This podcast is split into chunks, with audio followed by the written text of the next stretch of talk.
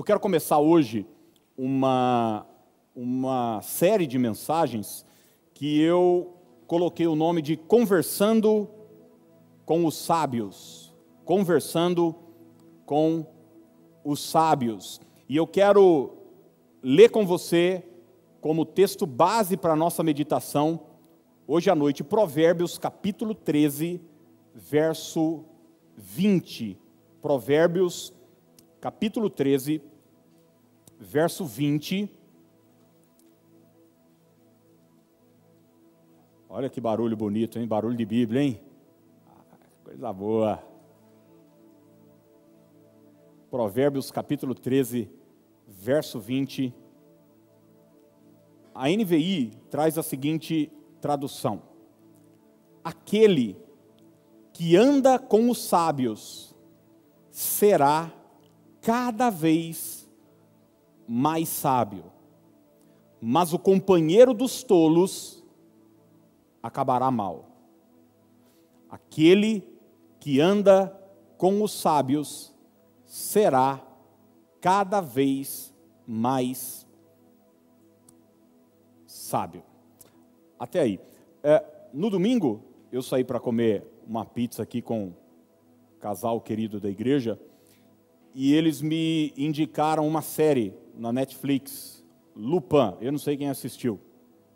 Eu assisti a primeira, a primeira temporada de essa nesse nessa semana e acho que os dois primeiros episódios da da segunda temporada. Sem spoiler, hein? Vamos lá. É, é para quem não para quem não assistiu, é a história de um cara que quer se vingar é, de uma família rica que, segundo ele, teria prejudicado e levado à morte a morte do seu pai.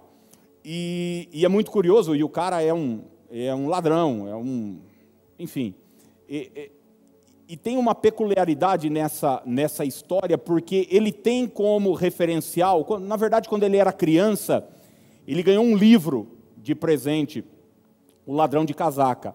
E, e ele se apaixona pelo, pelo personagem principal daquele, daquele livro, daquela história, daquela, daquela narrativa. E enfim, e ele começa a se parecer muito com esse personagem ao qual ele começou a se inspirar. E por diversas vezes você vai ver na, na série, ele viveu uma situação ele viveu um, um, um drama, um, um momento na vida onde ele não sabe o que fazer, onde ele tem inúmeras possibilidades, inúmeras decisões que ele poderia ou não tomar, e ele se questiona: se o Lupin tivesse aqui na minha situação, o que é que ele faria? Qual seria a atitude dele? Como ele reagiria diante desse diante desse drama, diante desse beco sem saída.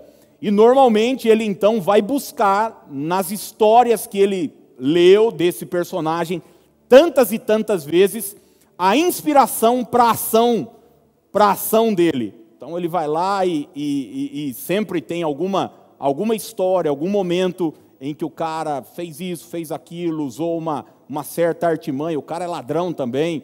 E, enfim, é uma série muito interessante, dá, dá para você ver, é bem legal, vale a pena. E quando eu estava vendo e assistindo isso, eu, eu me lembrei que durante muitos momentos da minha vida, eu vivi situações onde eu não sabia o que fazer, às vezes eu queria fazer uma coisa, mas eu consultava histórias bíblicas que eu tinha e tenho para mim como referenciais da minha vida. Então, por exemplo, eu, jovem, na escola, meus amigos me fazem um convite, uh, enfim, estou vivendo algum, algum drama lá, eu era um adolescente, e daí às vezes eu parava para me perguntar: poxa, o que é que Daniel faria? Daniel era um, era um jovem também o que é que Sadraque, Mesaque e Abidinego fariam se estivessem aqui, aqui no meu lugar? uh, sei lá, fui, fui crescendo e por diversas vezes eu, eu consultei os meus referenciais, que são bíblicos, que são os personagens da Bíblia, como aquela voz de sabedoria para me dizer, para me informar: olha, não vá por esse caminho, ou vá por esse caminho. Então, é, está vivendo uma nova experiência na vida, você fica pensando, puxa, se Abraão, se Abraão tivesse aqui no meu lugar, se Davi tivesse diante desse desafio, por exemplo, Davi viveu grandes desafios na vida dele, Golias, o exército de Saul, é, o levante de Absalão, seu filho. Eu me lembro uma vez que na igreja onde eu, onde eu fazia parte, muita gente se levantou contra o líder da igreja, e eu, e eu me lembrei, eu tinha lido uma história, um, um livro chamado Perfil de Três Reis, e, e é a história de Saul, Davi e Absalão. E esse livro fala que na nossa veia corre o sangue desses três personagens. E daí a gente escolhe quem é o meu referencial. Eu vou me levantar contra uma autoridade, como Absalão fez, ou eu vou agir como Davi, que mesmo Saul, eh, tendo uma atitude ruim, negativa, respeitou o princípio de autoridade, se submeteu a Deus e esperou Deus o colocar no lugar onde Deus havia prometido. Então, é, ter bons referenciais, mesmo que eles sejam é, é, já mortos na nossa vida, é extremamente importante, é extremamente útil na nossa caminhada, na nossa vida prática. Você poder ter a Bíblia como um livro de sabedoria, um livro de consulta milenar, onde homens e mulheres é, fizeram coisas certas e erradas, e você já tem aqui o resultado dessas, dessas atitudes, você sabe o que dá certo, o que, o que dá errado, o que é a vontade de Deus, o que não é a vontade de Deus, isso é extremamente importante para a nossa caminhada, é fundamental para a nossa caminhada. E foi pensando nisso que eu preparei essa essa primeira mensagem, nós vamos trazer nas próximas semanas algumas outras, e, e hoje eu quero falar sobre é, três personagens de forma bem direta e objetiva, que tem inclusive o mesmo nome. Na verdade, eu vou falar de quatro que têm o mesmo nome, mas é, um deles eu vou incluir no, no terceiro ponto, e é um nome muito comum: José. José. São três é hoje, tá bom? Tem algum José aqui? Não. Só um Zé. Você sabe, senhor José? É José Márcio? Não. Você sabe que uma vez, uma vez eu, eu, eu falei na igreja assim, ô oh, gente, você não pode ser um Zé. E daí no final do culto, um José, um senhor da igreja, perguntou, pastor, o senhor tem alguma coisa contra José? Falei, só a favor. Só a favor, nada. Mas a Bíblia conta histórias de as histórias de alguns Josés, e eu separei três deles aqui. E o primeiro deles é talvez o que a gente mais conheça, José do Egito. José do Egito, uma história contada a partir de Gênesis, capítulo 37 até o capítulo 50. Eu confesso para você que um dos personagens favoritos é, da minha vida, um grande, um grande referencial. E eu penso que José, ele viveu um conflito que todos nós, em algum momento da nossa vida, enfrentamos. E qual é esse conflito? É o conflito da gente ter um grande objetivo, uma grande meta, uma grande visão, um grande sonho, e de repente ter que lidar com a mediocridade da situação real, presente da nossa vida. Então, eu acho que todo mundo já, já viveu esse drama em algum momento. Você quer algo grande, você quer algo melhor, você quer algo maior para a sua vida, seja ela familiar, profissional, espiritual, ministerial, mas na verdade, aquilo que você idealiza, seu sonho, seu objetivo, é contrastante com a sua realidade. Com a sua realidade. Aliás, é muito contrastante, é infinitamente contrastante. De repente eu estou pregando para pessoas aqui que sonham em empreender. Você quer ter uma grande empresa, você fala, poxa, eu quero abrir até franquia é, desse, desse negócio, porque eu tenho uma grande ideia e eu acredito que vai dar certo. Nunca ninguém fez isso, ou algumas pessoas fizeram e eu vi que dá certo e eu quero fazer. Mas sua realidade hoje é trabalhar num almoxerifado numa empresa da cidade. Aí você fala, caçarola, não? Eu sonho em ter uma grande franquia. Você já se imagina pegando um avião no aeroporto, indo visitar os franqueados no Nordeste, eh, no sul do país, e conversando e recebendo dinheiro também dos franqueados, os royalties da empresa mas tudo isso você sonha carregando pacote, arrumando as prateleiras lá no, no almoxerifado da sua empresa. O que você sonha é uma coisa, a sua realidade é outra coisa completamente diferente. Você quer, sei lá, ter uma fábrica de móveis, uma coisa grande, você fala, não, eu vou vender para a loja 100, eu vou vender para Casas Bahia, esses caras vão comprar móveis de mim, eu, eu, eu, fiz um curso de marcenaria, e eu tenho um primo, nós vamos começar o próprio negócio lá na garagem da minha casa. Mas hoje, sei lá, você é caixa numa drogaria aqui na governador. Então, existe um contraste. Existe um contraste daquilo que você quer e daquilo que de fato você vive. E, e, a vida, gente, é essa equação constante, em todos os níveis, em todas as áreas da nossa vida. Aquilo que eu quero e o que tem para hoje. Entende o que eu estou dizendo ou não?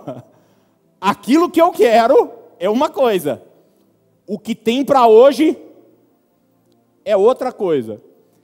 E assim, eu fico me perguntando, o que é que José me diria, porque eu também vivo esse drama. Existem coisas na minha vida que estão muito para além da minha realidade.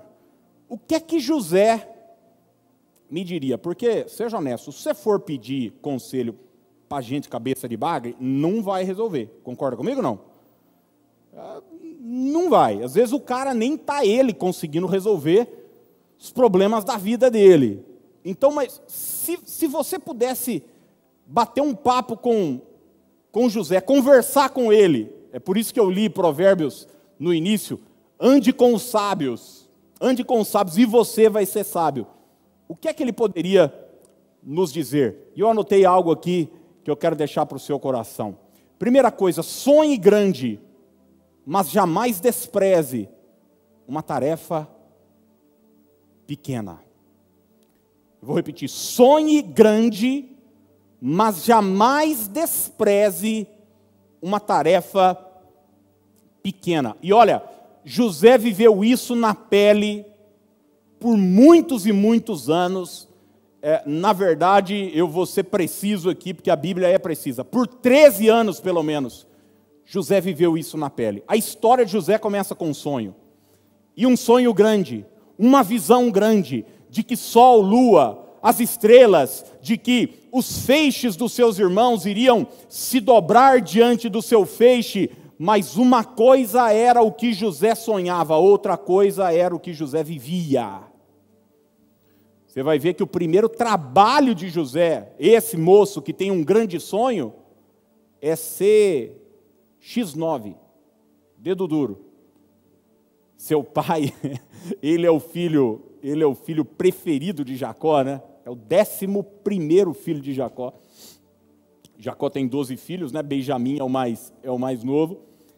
E, e os filhos de Jacó não prestavam, mas não, mas não valia, mas não, bom, puxaram o pai. E Jacó conhecia os filhos que tinha. E José era o único que, que prestava. E, e, e Jacó chegava para José e falava o seguinte: viu, seus irmãos estão no campo lá, vai lá dar uma olhada, ver como é que as feras estão. E, e esse foi o primeiro trabalho de, de José. A Bíblia vai mostrar, logo em seguida, quando ele é vendido como escravo, ele vai para o Egito e ele começa a trabalhar como empregado, como servo, na casa de um homem chamado Potifar. Pois ele é mordomo na casa desse cara, chamado Potifar. Ele cuida dos afazeres da casa, ele que cuida eh, das contas, das compras, eh, enfim, ele tem uma função administrativa, mas é dentro de um lar, é dentro de uma casa. Você conhece a história um pouco e sabe que injustamente ele vai parar na cadeia. E quando ele chega na cadeia, ele recebe uma outra função, uma tarefa, sabe qual que é? Ele fica responsável pelo, pelo cárcere. Tem um, tem um chefe do cárcere e o cara olha para José, foi com a cara dele. Aliás, todo lugar que ele chega, ele é bem quisto. José é um cara de, de, de uma presença é, interessante, todo mundo gosta dele, ele tem uma, uma simpatia extraordinária. E a Bíblia diz que ele é colocado então como responsável pela cadeia, pelo cárcere. Já parou para pensar uma coisa dessa? Não. Você tem um grande sonho, você acredita que foi Deus quem te deu, você tem um, um, uma visão extraordinária de crescimento, de avanço na vida, mas a sua realidade é o quê? Cuidar de presidiário é, na capital Cairo do Egito.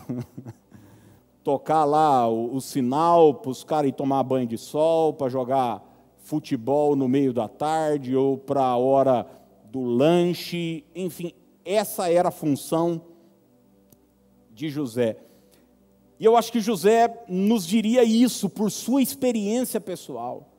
Ele diz o seguinte: olha, nunca despreze uma tarefa pequena, ainda que o seu sonho seja grande, ainda que o seu ideal seja grande, ainda que você queira algo maior, e melhor. De repente você quer ter seu próprio negócio, mas hoje você trabalha para os outros. E às vezes não é fácil trabalhar para outra pessoa, porque ela pensa diferente de você, ela tem uma outra ideia do negócio. E daí, normalmente você fala, quer saber? Não foi para isso que Deus me chamou, ou ah, eu não tenho que lidar com isso, ou os meus talentos são muito maiores do que essa realidade que eu tô, que eu estou vivendo mas eu acho que José me diria, te diria, pela experiência dele, o seguinte: olha, não tem problema você ter um grande sonho, não tem problema você ter um grande ideal, não tem problema você almejar algo grande, maravilha, mas não tire os pés do chão. Entende o que eu estou dizendo ou não? Não tem problema você ter a cabeça lá na frente. Mas, cara, não esqueça da sua realidade. O que coloca o pão na sua mesa, Hoje, talvez seja esse trabalho que você não goste. Talvez seja esse trabalho que você julga insignificante, pequeno. A Bíblia vai dizer, Mateus capítulo 25, verso 21, palavras de Jesus. Disse-lhe o Senhor. Olha só o que Jesus disse, parábola dos talentos. Muito bem, servo bom e fiel. O que é que o texto vai dizer para mim e para você, gente? Foste fiel no pouco, sobre o muito te colocarei, entra no gozo do teu Senhor. Deus tinha mais para aquele cara? Tinha, tanto é que ele entrou para desfrutar desse gozo maior. Mas o teste para que ele pudesse desfrutar desse algo maior foi dois talentos, cinco talentos, foi pouco, foi pouco, mas a fidelidade numa tarefa pequena, a fidelidade em algo pequeno, insignificante, foi a estrada pela qual ele desfrutou de algo, de algo muito, muito maior. Oh, gente, eu vivi isso de uma forma muito, muito, muito grande há 20 anos. Quando Deus me chamou para o ministério, eu lá atrás já sonhava em pastorear, em pastorear uma igreja abençoada, crescente, próspera, que alcançasse muitas pessoas, muitas famílias, enfim, eu já sonhava, mas eu trabalhava com a minha mãe. E a minha mãe tinha comércio aqui na cidade, aliás, aqui pertinho, era um restaurante, e minha mãe me deixou me deixava à tarde lá como, como responsável, trabalhava eu, mais duas moças, enfim, e eu precisava fechar o, o restaurante todo dia. E eu me lembro que todo dia, quando eu fechava o restaurante, eu precisava tirar os lixos do banheiro. E, e eu lembro que eu ia lá, tinha um saco grande, né, de sanito assim, grande, tirava o, o, o pó de café, tinha os, as laranjas, fazia suco, enfim, todos os, os restos de, de, de, coisa que sobrava, e depois pegava aquele saco, levava para o banheiro, jogava os lixos do banheiro lá, e gente, todo dia, na hora que eu fechava aquele sanito do banheiro, do dia inteiro, que esse papel higiênico, tudo sujo lá, que você que já fez esse trabalho, você sabe do que eu estou falando para você você tem que dar uma apertada assim, ó. Alguém sabe do que eu estou falando? Não. Você aperta assim, soca para fechar, e na hora que você puxa de volta, sobe um aroma, que não é um aroma suave. É lixo de resto de comida, de papel higiênico, de. Enfim. E toda vez que eu fechava Falava, Deus, o senhor não me chamou para isso, não. Mas eu levava o lixo lá fora e fechava, e às vezes tinha que passar o dia tirando bêbado do, do ambiente, era aqui perto da praça, era bêbado o dia inteiro, pedindo as coisas, enchendo a paciência. Eu fui trabalhar na igreja e eu tinha essas duas coisas, lixo de banheiro e, pinga, e pinguço isso me pegava. Cheguei na igreja para trabalhar na igreja.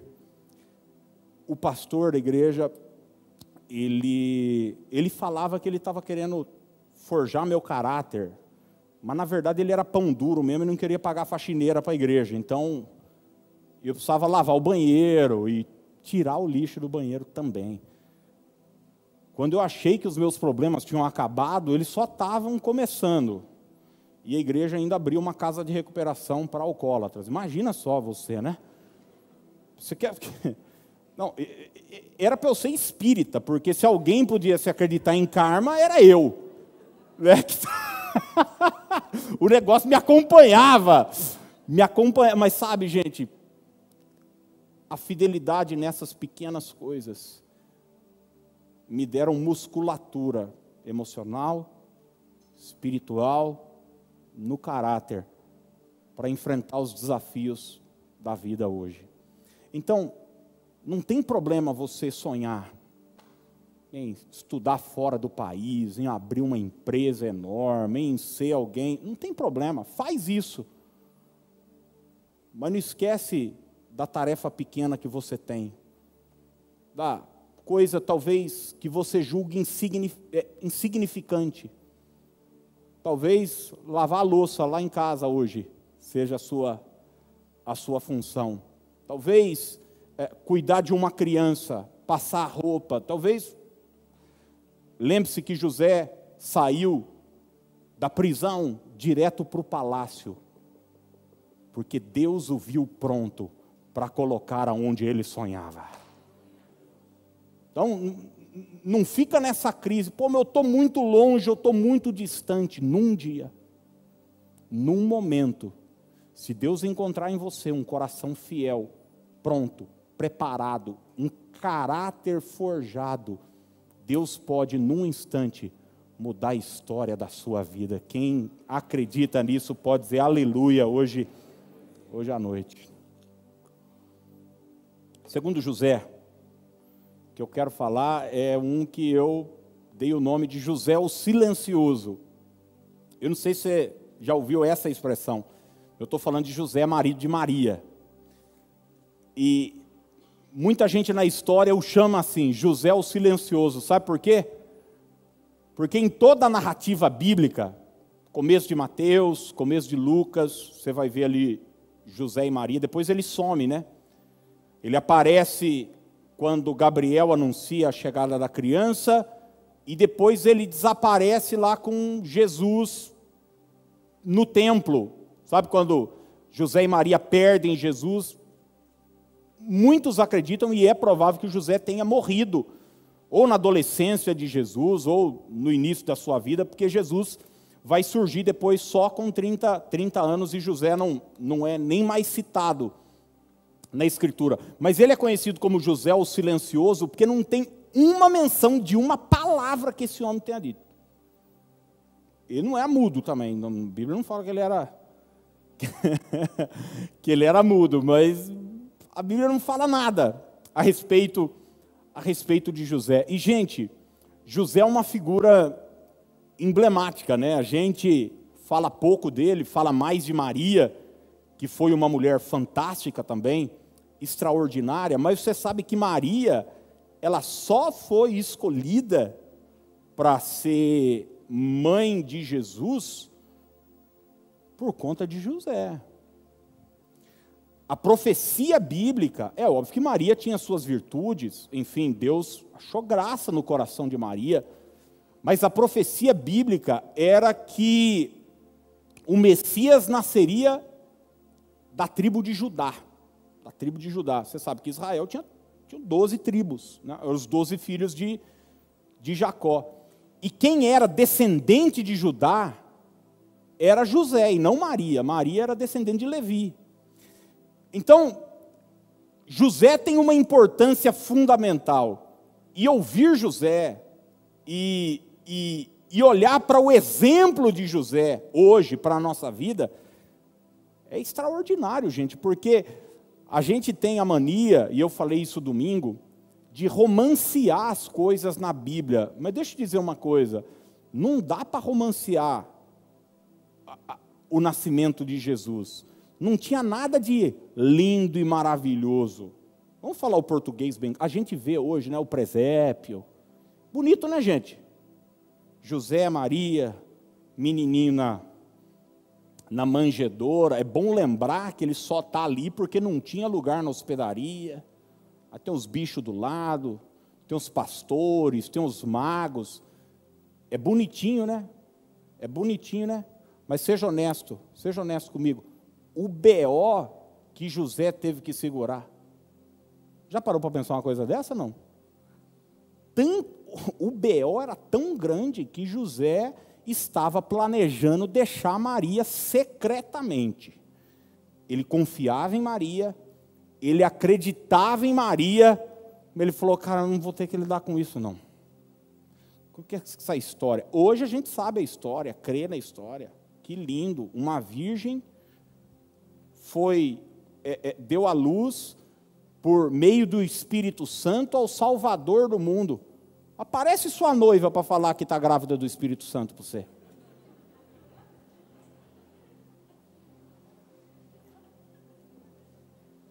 Você está planejando casar, está noivo já. Aliancinha no dedo, você não teve nada com ela. Na José não teve nada com Maria. Maria era virgem. E dela chega um dia, fala, ai bem, eu preciso falar uma coisa para você que é que foi? Que é que foi? Vai mudar o chá de cozinha? Vai. Não. Estou grávida do Espírito Santo. falei, ah, vai ver se eu estou na esquina, pô. Para cima de Moá. José acreditou em Maria. Maria era uma mulher de Deus, era uma moça de Deus, ela era, era jovem. Só que José falou, cara, não vai dar certo isso aí não. E ele estava planejando deixar Maria secretamente. Já parou para pensar você viveu uma situação assim na sua vida? Você já viveu um momento assim, aquele é, é, é o mato sem cachorro. Você fala, cara, você se vê encurralado, o que, é que eu faço? Eu, se eu ficar, o bicho pega, se eu correr, sabe? Você, às vezes no trabalho, na sua vida financeira, às vezes no casamento, às vezes numa relação interpessoal, você se vê nesse drama, cara, sem, sem saber o que fazer. eu acredito que José nos diria o seguinte: sempre busque obedecer à direção de Deus. Sempre busque obedecer à direção de Deus. E, gente, é interessante porque, como eu disse, a gente sabe pouco sobre José. A gente não sabe uma palavra que ele falou. A gente não sabe quando ele morreu, o que, que aconteceu. Tem gente que até especula, porque Jesus tinha irmãos. Eu não sei se você sabe disso. Mas Jesus tinha irmãos. A igreja romana não acredita nisso é, e tenta, é, enfim, é, é entender essa, esses irmãos de Jesus dizendo que era primo. Não era. Maria foi virgem até o nascimento de Jesus e depois ela foi casada com José. A Bíblia vai falar sobre os irmãos de Jesus. Mas a gente não sabe da vida desse homem. Tem gente que José era viúvo. É por isso que Jesus tinha irmãos, ele teve filho com outra mulher. A Bíblia não fala. Não fala nada disso. Mas uma coisa a Bíblia mostra: que José era um homem obediente obediente a Deus. Quando ele não sabia o que fazer, ele buscava orientação em quem sabia o que deveria ser feito. Olha para você ver. Mateus, capítulo 1, verso 24, se tiver com a Bíblia perto aí. Aqui é o, é o momento crucial, onde ele está planejando, ó, dar linha na pipa. ele está planejando e falou: Cara, vou cair fora disso aqui. Vou cair fora, isso aqui não vai dar certo. Não vai dar certo. Ele teve um sonho, um anjo apareceu para ele e falou para ele: Você não tenha medo de receber Maria como tua esposa, que vai nascer dela, é do Espírito Santo. Enfim, Deus falou para ele. Mateus 1, 24. Despertado José do sono. Olha só o que a Bíblia diz, gente. Fez o quê? Como lhe ordenara o anjo do Senhor e recebeu sua mulher. Ele recebe de Deus uma instrução, ele recebe de Deus uma palavra, ele recebe de Deus uma direção e ele obedece. Jesus nasceu e uma grande perseguição começa. Por quê? Os magos do Oriente foram adorar o menino e Herodes ficou sabendo do que estava acontecendo e vieram, nós viemos adorar o rei. Herodes era o rei. E Herodes falou: Mas que história é essa que tem outro rei nascendo? O que é que nós vamos fazer? Vamos matar esse rei. Né? Foi, enfim, e é a matança dos inocentes. E a Bíblia diz então: imagina você, José, tem um, um menino, uma criança pequena, ele, Maria, olha, olha o cenário. Já viveu um drama na sua vida difícil, perseguição, de luta, de problema? Mateus capítulo 2, verso 13 e 14.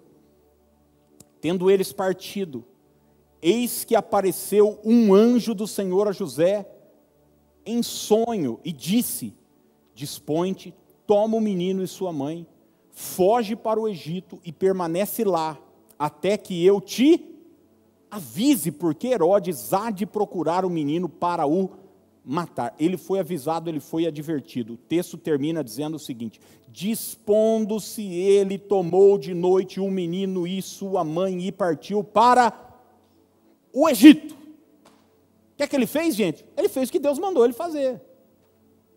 Diferente do nosso amigo Jonas, né? Que recebe de Deus uma instrução, recebe de Deus uma palavra clara, objetiva, vá para Nínive e pregue contra aquela cidade. E ele faz o quê? Vai para o lado oposto. Né? É o texto lá da tempestade, do, do grande peixe que o engole. Enfim, você conhece, você conhece o texto. Ele sabia o que deveria ser feito, mas ele fez o contrário. Então, a chave é sempre a obediência na nossa vida. Agora José está no Egito. Olha o que o texto diz, Mateus 2,19.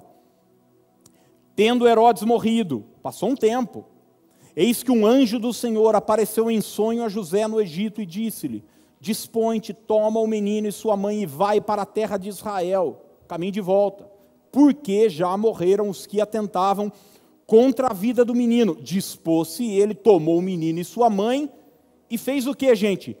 Regressou para a terra de Israel. Simples assim, Deus manda, Deus dá uma palavra, Deus aponta uma direção e José obedece. Verso 22.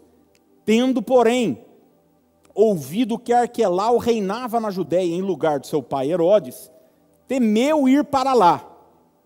Então Deus deu uma direção, José ficou sabendo que quem estava reinando na Judéia era o filho daquele que estava tentando matar Jesus. Ele ficou com medo, apreensivo de ir para lá. Mas olha o que o texto diz: e por divina advertência, prevenido em sonho, retirou-se para as regiões da Galileia. Então é o seguinte, gente, às vezes na vida, quando a gente está nessa sinuca de bico, quando a gente está nesses matos sem cachorro, quando a gente está nessas situações onde a gente está encurralado e a gente não sabe o que fazer, ao invés da gente sair perguntando a opinião do cabeleireiro, do amigo do clube, da vizinha, é, do colega que, que trabalha junto comigo na empresa, faz o seguinte: para e pergunta para Deus qual é a opinião dele. E sabe o que você faz em seguida?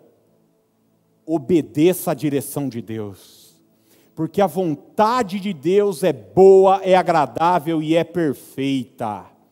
Quando você vem para um culto como esse, se expõe à palavra de Deus, o que é que você está fazendo? Isso que eu estou dizendo para você fazer sempre sempre. Dizer, Deus, fala comigo, eu preciso ouvir tua voz, eu preciso saber que direção tomar, eu preciso saber o que fazer, e quando você souber o que é para ser feito, faça, obedeça. É isso que José me diria, é isso que José te diria.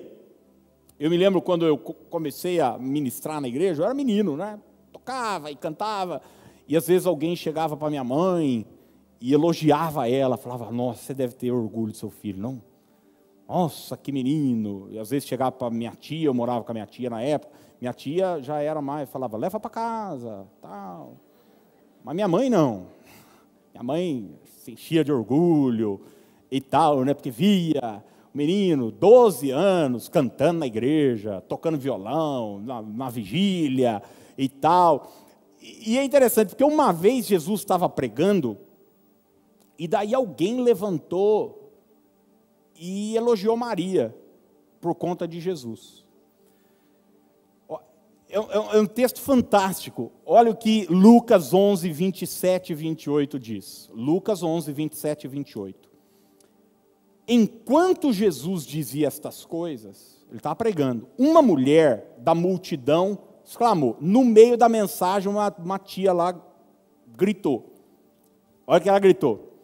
Feliz é a mulher que te deu a luz e te amamentou.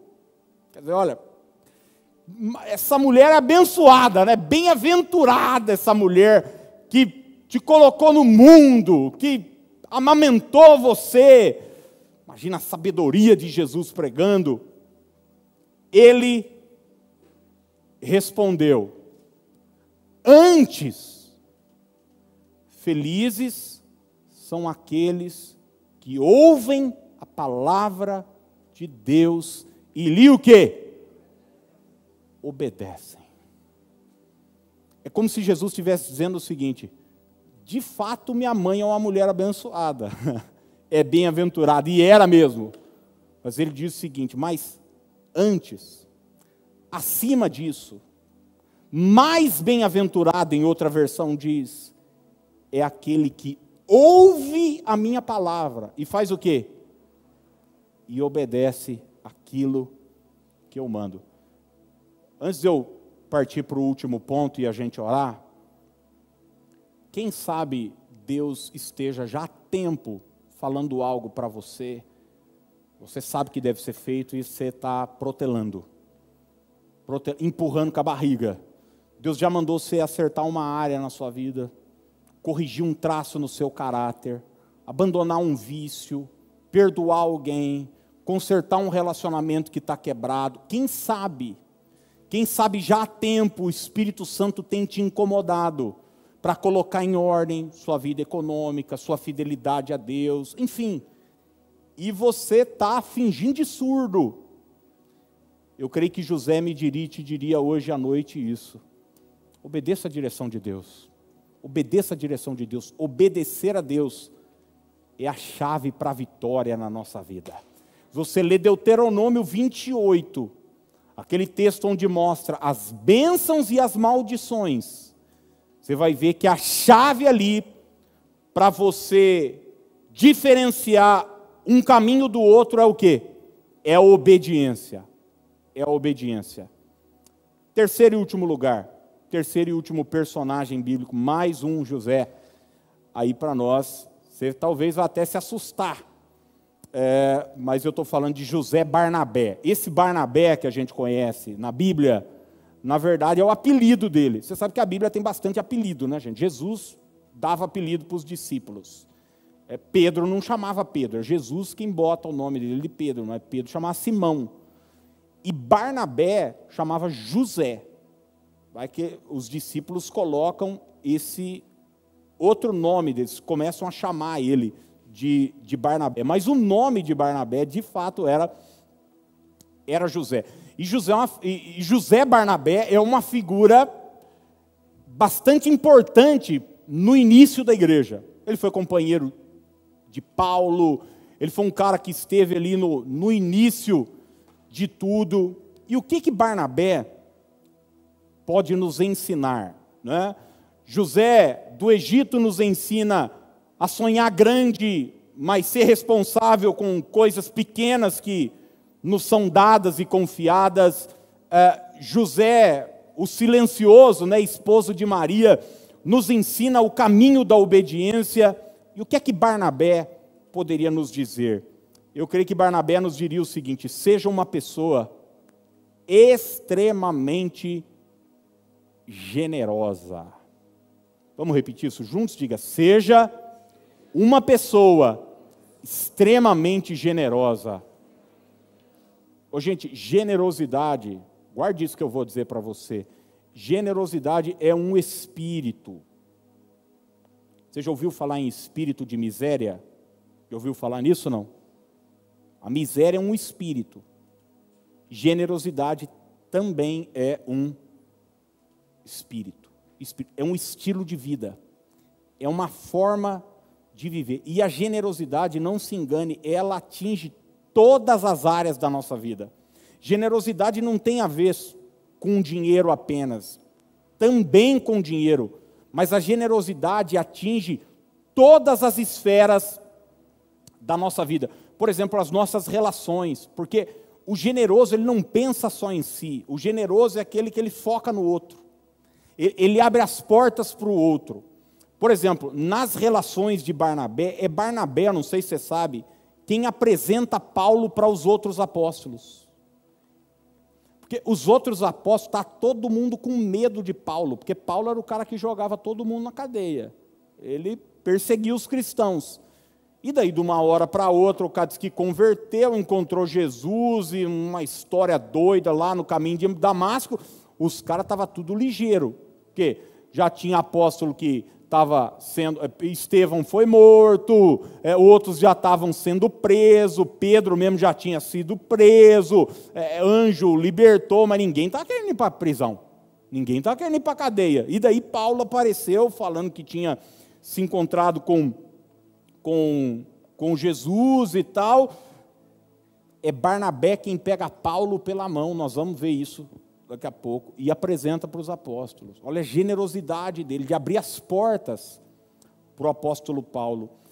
Barnabé, no início da igreja, é alguém que dá uma oferta generosa. Você vai ver, é o texto anterior ao texto de Ananias e Safira. Quando Ananias e Safira morrem ali aos pés do apóstolo Pedro, o texto anterior você vai ver uma oferta que Barnabé deu, deu no início da igreja. E, gente, por que, que é importante a gente frisar a questão da generosidade? Porque, essencialmente, a nossa natureza é uma natureza egoísta. Sabia disso não? Essencialmente. Olha só, se você olhar uma foto, uma foto com muita gente, essas fotos de turma de escola, turma do, tem 37 pessoas na foto. Qual é a primeira pessoa que você vai procurar na foto? Hã? Você. Vai procurar. E assim, e tá todo mundo bonito na foto. Você está com o olho fechado. Ou você saiu com um cara de sonso. O que é que você vai achar da foto? Vai falar, nossa, ficou feia a foto, né? Tá, tá todo mundo lindo. Por quê? Porque você não está bem. A nossa natureza, essencialmente, ela é egoísta. Eu vi um amigo, quando começou esse negócio de fechar comércio, abrir, fecha shopping, abre, eu me lembro que a primeira vez que abriu o shopping, um amigo meu foi, e daí ele comentou comigo o seguinte, naquela semana, ele falou, viu, abriu de novo o shopping aí, mas o pessoal não está não tá levando a sério essa coisa de pandemia aí não, Aquiles. O povão tá, povão tá de brincadeira, eles não estão levando a sério essa questão aí. Eu fui no shopping, ó, shopping, estava cheio de gente, depois de meses fechados, estão brincando com o vírus. Ele falou, eu Fui porque eu precisava. Mas as outras pessoas que estavam lá, dava para ver que eles.